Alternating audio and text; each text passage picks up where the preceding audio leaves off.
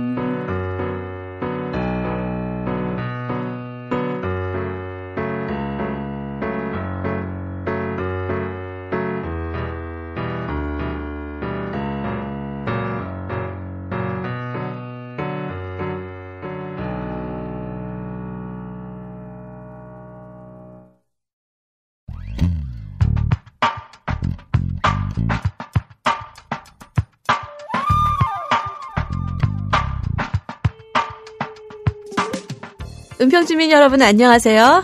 책 읽어드리는 여자 김미영입니다. 오늘은 김유나의 봄이 오면을 들으면서 프로그램을 시작해 보았습니다. 방송을 할 때마다 오프닝 멘트에 대해 고민을 하게 되는데요. 아무리 생각해봐도 첫인사는 역시 날씨 이야기가 가장 좋지 않은가 싶습니다. 사실 저뿐만 아니라 방송을 하는 많은 사람들이 대부분 날씨 이야기로 방송을 시작하곤 하는데요. 뭐 딱히 논리적인 이유가 있는 건 아닌 것 같아요. 그렇다면 어떤 무의식적인 이유에서 우리는 날씨 이야기로 대화를 시작하는 걸까요? 저는 이렇게 생각해 봤습니다. 날씨는 지금 여기서 나와 너가 공유하는 것들의 하한선이 아닐까. 관계가 가까울수록 더 많은 것들을 깊이 있게 공감할 수 있겠지만 여러분들과 저처럼 서로 얼굴을 알지 못하는 사이라 해도 은평구에 사는 우리는 적어도 날씨 하나는 공유할 수 있다는 거죠. 무엇 하나 제대로 공감하고 공유하기 힘든 우리네 영혼들을 생각해 보면 날씨라는 공유의 하한선이 보다 절실하게 느껴지지 않으세요? 그러니 봄이 오면 우리는 얼마나 좋을까요?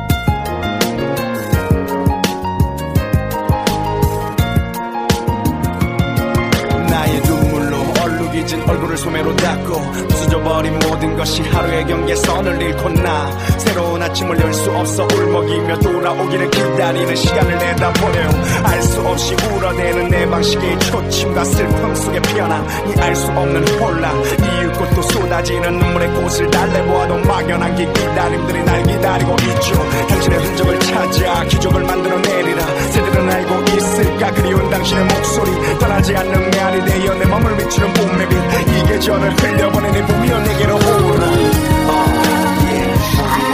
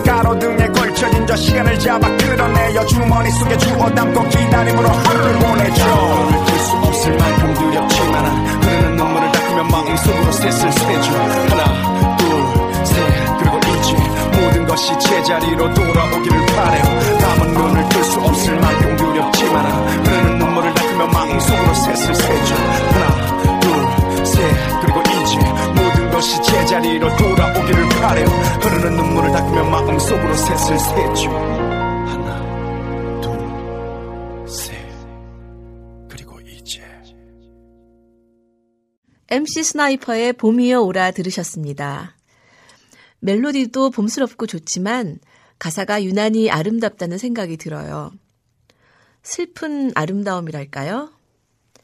원래 흰색도 검은색이 바탕을 이룰 때 더 밝아 보이잖아요. 가사 중에 이런 부분이 있어요. 감은 눈을 뜰 수 없을 만큼 두렵지만은 흐르는 눈물을 닦으며 마음속으로 셋을 세죠.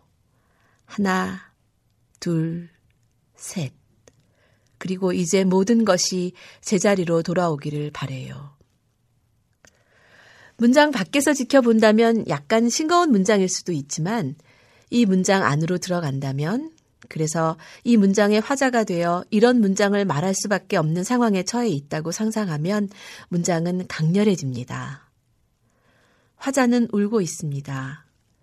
무엇인지는 몰라도 그것을 대면할 자신이 없어서 눈을 감은 채 울고 있습니다. 그런데 이제 그만 울려는 것 같습니다.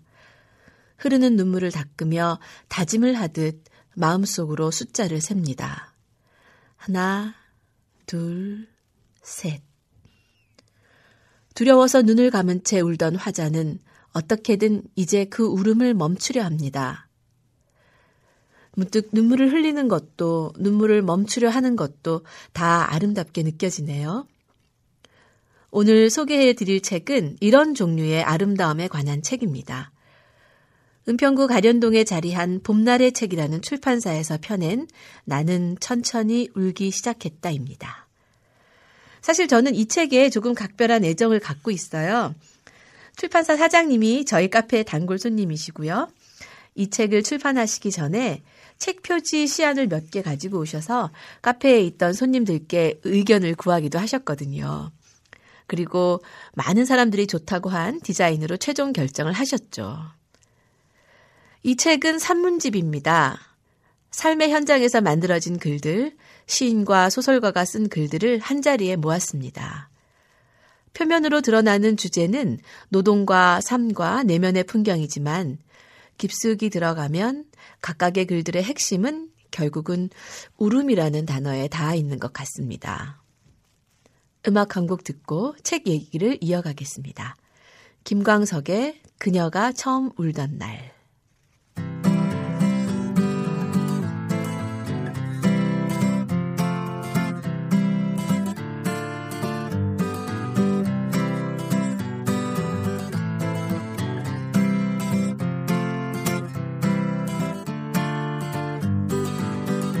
그녀의 웃는 모습은 활짝 핀 목련꽃 같아. 그녀만 바라보면 언제나 따뜻한 봄날이었지. 그녀가 처음 울던 날 난 너무 깜짝 놀랐네 그녀의 고운 얼굴 가득히 눈물로 얼룩이 졌네. 아무리 괴로워도 웃던 그녀가 처음으로 눈물 흘리던 날. 온 세상 한꺼번에 무너지는 듯 내 가슴 답답했는데 이젠 더 그녀의 웃는 모습을 그녀가 처음으로 울던 날 내 곁을 떠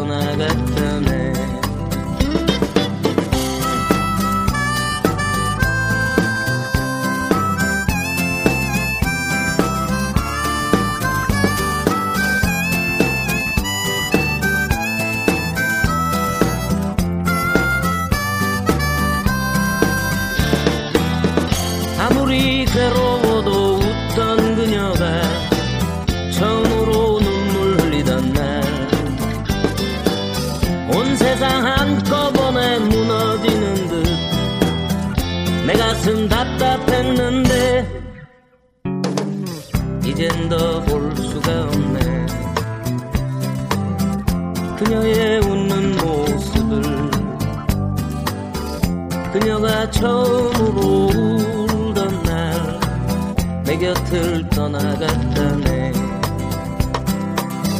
그녀가 처음으로 울던 날 내 곁을 떠나갔다네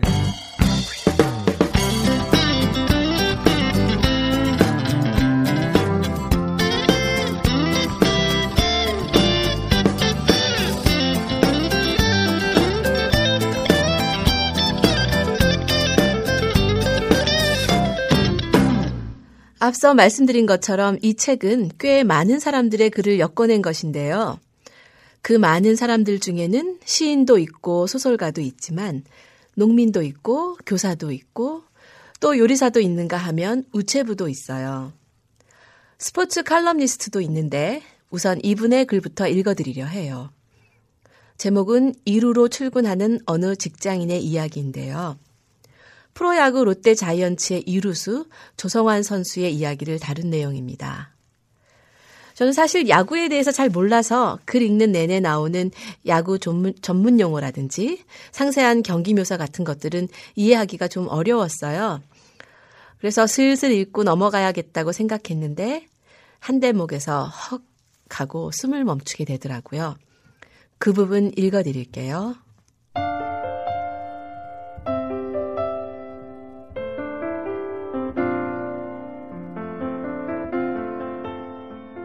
결혼한 아내와 막 태어난 아이 생각에 영준이 아빠는 순간 잘못된 유혹에 무너져 버립니다. 2004년 세간을 떠들썩하게 했던 프로야구 선수 집단 병역 비리에 연루됐습니다. 도주와 자수와 재판의 과정을 거치며 결국 영준이 아빠는 글러브 대신 수갑을 찼고 유니폼 대신 수의를 입었으며 더그아웃 대신 구치소에 앉았습니다. 사람들은 영준이 아빠를 잊었습니다. 그리고 자이언츠는 4년 연속 꼴찌라는 기나긴 암흑기를 통과하는 중이었습니다. 출소한 영준이 아빠는 나이 서른에 공익근무 요원이 되었습니다. 부인과 아이를 생각하면 살 길이 막막했습니다. 모아둔 돈도 없었고 평생 야구만 해온 사람이니 야구장 바깥에서의 어떤 밥벌이에도 자신이 없었습니다. 결국 돌아갈 곳은 야구장 뿐이었습니다. 소집 해제가 된 후 구단을 찾아가 등번호도 없는 유니폼을 입고 훈련에 합류했습니다. 그리고 마침내 2008년 4년을 기다린 그라운드에 보통의 선수들이 은퇴를 준비할 33세 나이로 영준이 아빠는 신인처럼 복귀했습니다. 그해 4월 연장전에서 무적의 마무리 삼성 오승환을 상대로 때려낸 기적의 역전 끝내기 이루타는 조성한 야구 인생 후반전의 신호탄이었습니다. 그리고 그해 여름 잊혀진 야구 선수였던 병역법 위반의 전과자 영준이 아빠는 자이언츠의 주장이 되었습니다. 그리고 로이스터 자이언츠의 만화 같은 3년을 함께 읽어갑니다. 타격 3위와 8년 만에 포스트 시즌 진출로 더 이상 화려할 수 없는 복귀에 성공한 다음해 2009년 4월. 상대 투수가 던진 150km의 직구가 영준이 아빠의 얼굴을 강타했습니다. 영준이 아빠의 광대뼈가 박살나 버렸습니다. 피눈물 끝에 이제야 자리를 잡고 제2의 인생을 시작하는 순간 다가온 잔인한 운명이었습니다. 얼굴에 공을 맞고 그것이 평생의 트라우마로 남아 선수 생활이 끝나버리는 선수도 많습니다. 그러나 파괴되고 돌아오는 것에 익숙해진 이 선수. 수술이 끝나고 눈두덩에 피멍이 가시지도 않은 상태에서 두려움을 숨긴 채 타석에 섰습니다.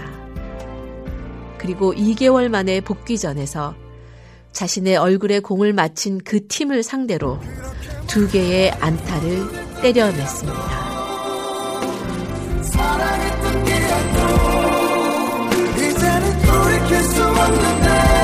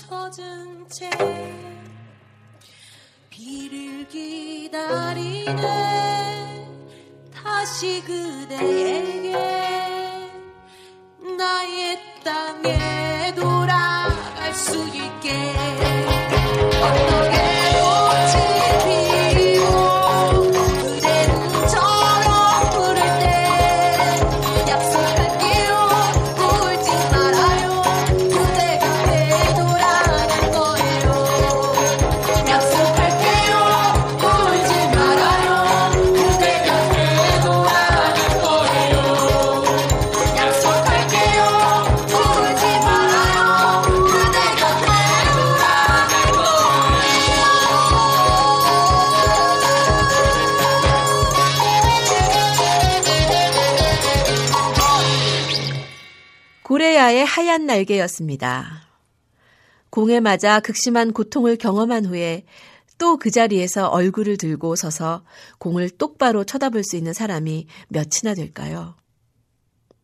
야구선수가 야구공에 맞는 것, 의사가 환자를 잃는 것, 댄서가 다리를 다치는 것, 모두 같은 경험이겠죠.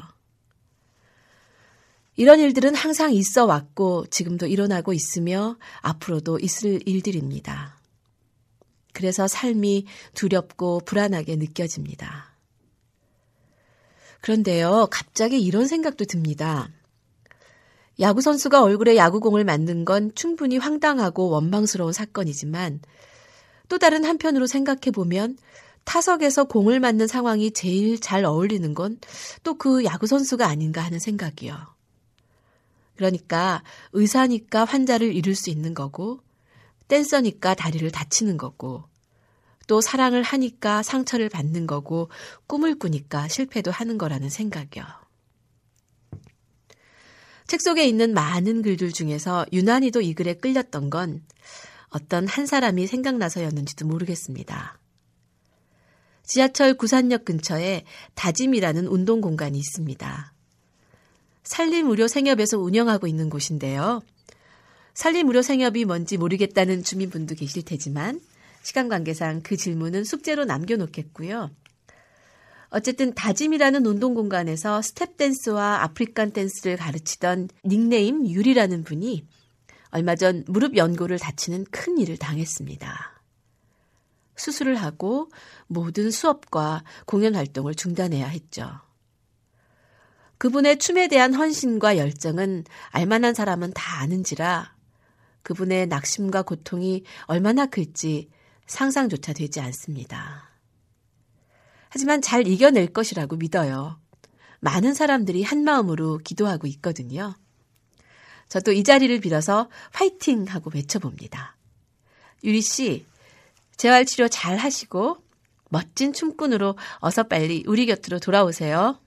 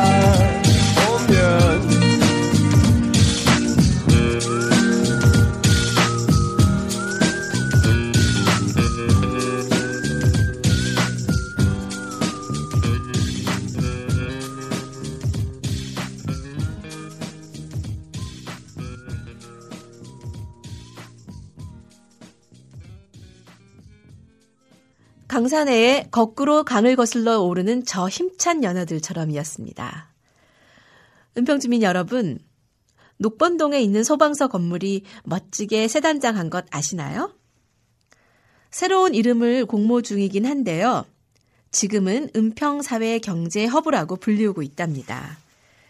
은평상상, 열린사회 은평시민회, 은평두레생협, 터울림 등 은평구에서 활발한 활동을 벌이고 있는 여러 시민단체들이 입주해 있고요. 몇몇 청년 활동가들 모임도 그곳에 자리를 잡게 된다고 하네요.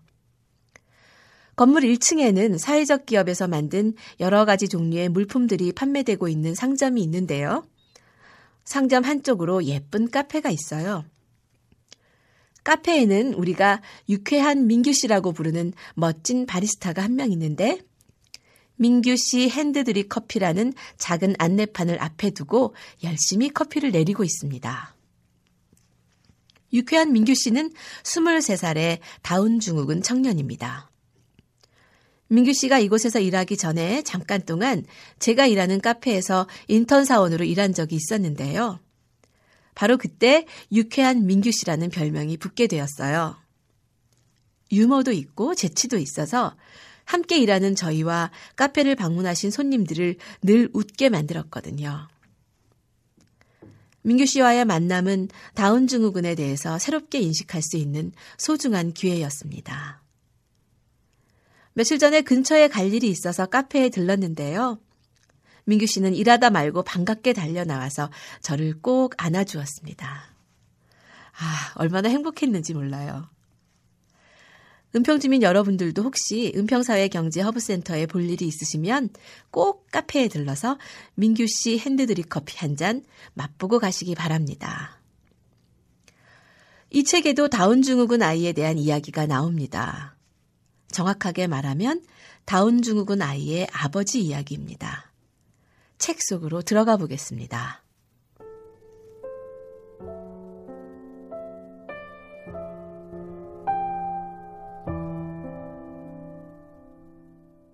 아이의 21번째 염색체는 3개다. 특별하게 태어났다. 피할 수 없는 사실이었다. 피할 수 없으므로 받아들여야 했다. 쉬운 일은 아니었다. 몇 가지 의문이 날 지배했다. 왜 이런 일이 벌어졌는가? 왜 나와 나의 아내인가? 내가 무슨 잘못을 저질렀는가?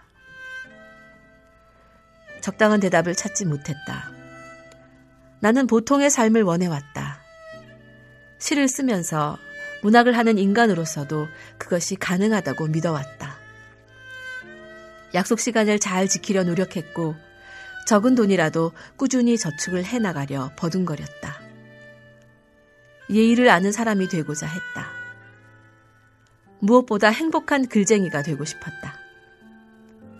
책상에 앉아 글을 읽으며 메모를 하고 떠오르는 것을 그릇에 담아 찾는 곳이 있을 때 잘 내어주고 싶었다.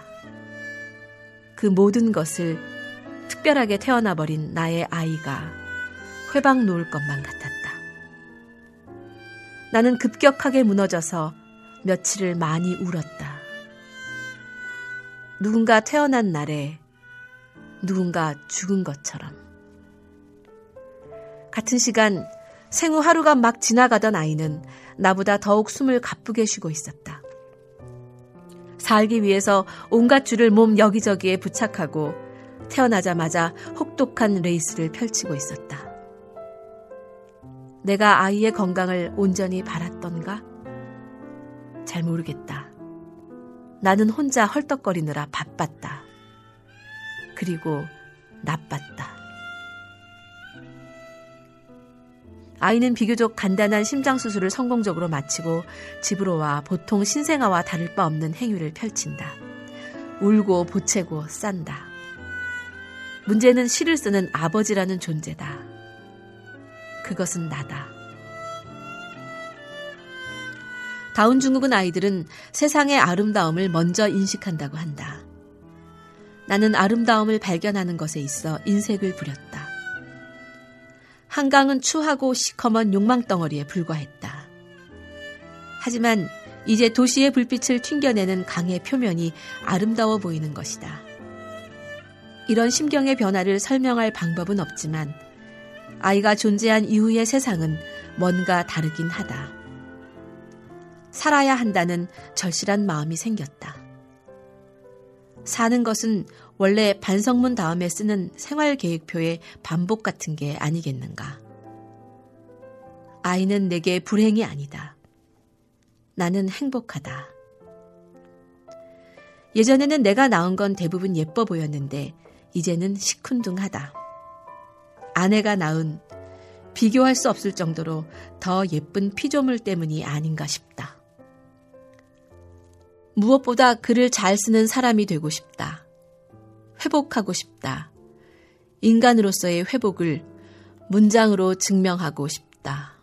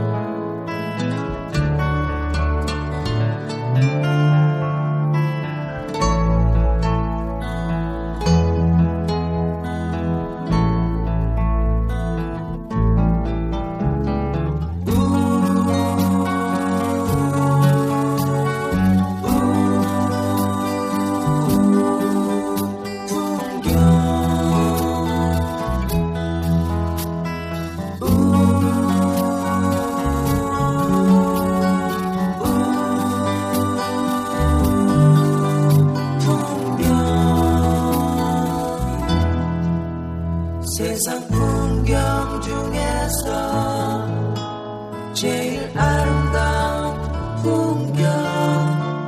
모든 것들이 제자리로 돌아가는 풍경. 세상 풍경 중에서 제일 아름다운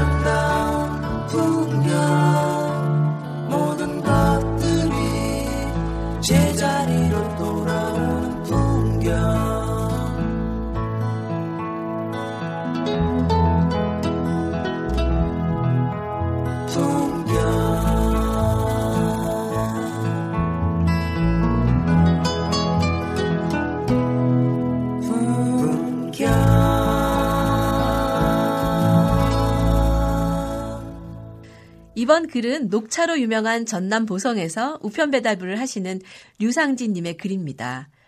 재미있으면서도 마음 한구석이 찡해 오는 글입니다. 오늘은 특별한 손님을 모셨습니다. 전라도 사투리 전문. 여러분들, 이 방송을 들으신 여러분들이라면 잘 아시는 분입니다.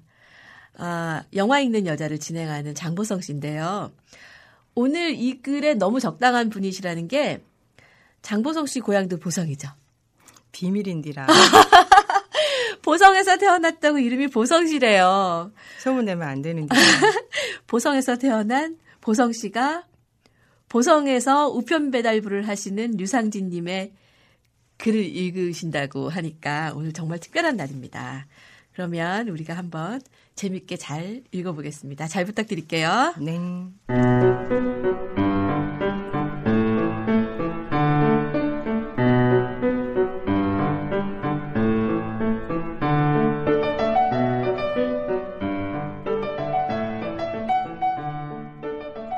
빨간 오토바이와 함께 시골 마을에 우편물을 배달하러 가는 길. 보성 회천면 영천리 양동마을에 접어들었을 때 시간은 벌써 오후 5시가 넘어서고 있었다. 옆집 할머니께서 가만히 곁에 오신다. 아재, 내일 내가 부탁할 것이 짠 있는디. 뭔데요? 다른 것이 아니고, 아, 주민세 안 있어. 그것을 좀 받아가라고. 주민세라면 지금 주시면 되는데 왜 내일 부탁하려고 그러세요? 지금 부탁하려면 미안한 께기라제. 뭐가 미안하다고 그러세요? 내가 집에 가서 갖고 올라면 아재가 나를 지달려야 된 게 더 미안하고 내일은 내가 준비해 갖고 아재를 지달리면 덜 미안하제. 그런데 내일 제가 몇 시쯤 여기에 올 수 있는지 알고 계세요? 그것은 모르제. 그러면 하루 종일 저를 기다리시게요? 그러다 제가 휙 지나가 버릴 수도 있는데 그때는 어떻게 하시려고요? 그러면 모레 또 지달리면 되제 어째? 그런데 모레도 저를 만나지 못하시면 그때는 어떻게 하죠? 할머니는 빙긋이 웃으며 대답하신다. 그러면 글피까지 지달리면 되제 어째? 할머니, 그러지 마시고 지금 주민세를 가지고 오시면 안 될까요? 아재 지달리게 하면 미안한 께그라제. 그러고 내가 그것을 얻다 둔지 모른 게 또 찾아야 되고. 할머니 댁이 바로 옆집인데 시간이 걸리면 얼마나 걸리겠어요. 미안하게 생각하지 마시고 지금 가져오세요. 참말로 그래도 될까? 그러면 여기서 조금만 지달리고 있어봐잉. 그런데 미안해서 어쩔까?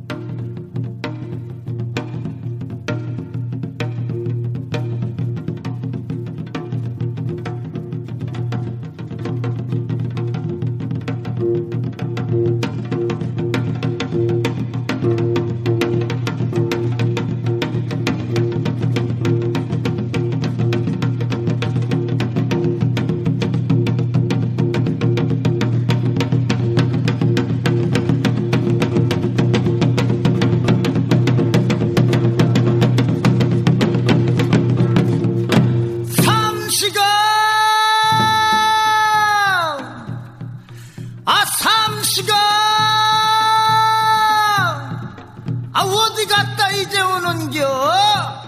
제 손 좀 봐요. 새까만 게 까마귀가 보면 할아버지 허겄어. 빨리 가 손 씻고 밥 먹어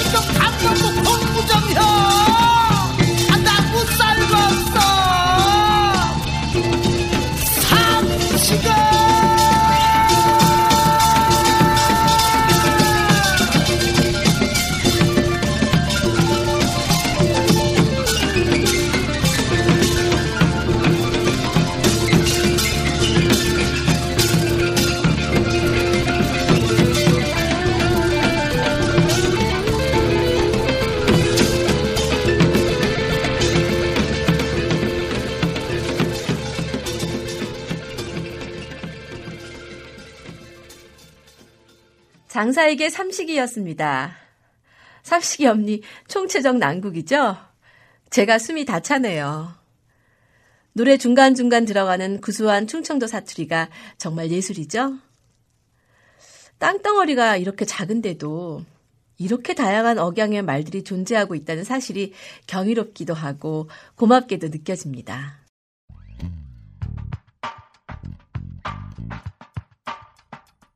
은평주민 여러분, 오늘의 책 어떠셨나요? 책 제목 다시 한번 알려드릴게요.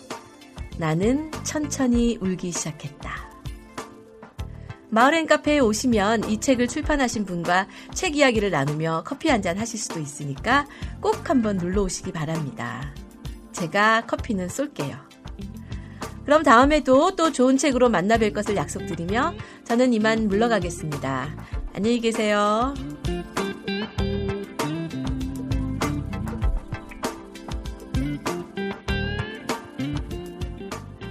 주민과 함께 만드는 은평 인터넷 라디오 방송은 우리 동네 스튜디오가 만들고 은평 시민신문, 은평 사회적 경제 특화사업단, 은평 상상, 미디액트, 서울시 마을기업사업단이 함께합니다.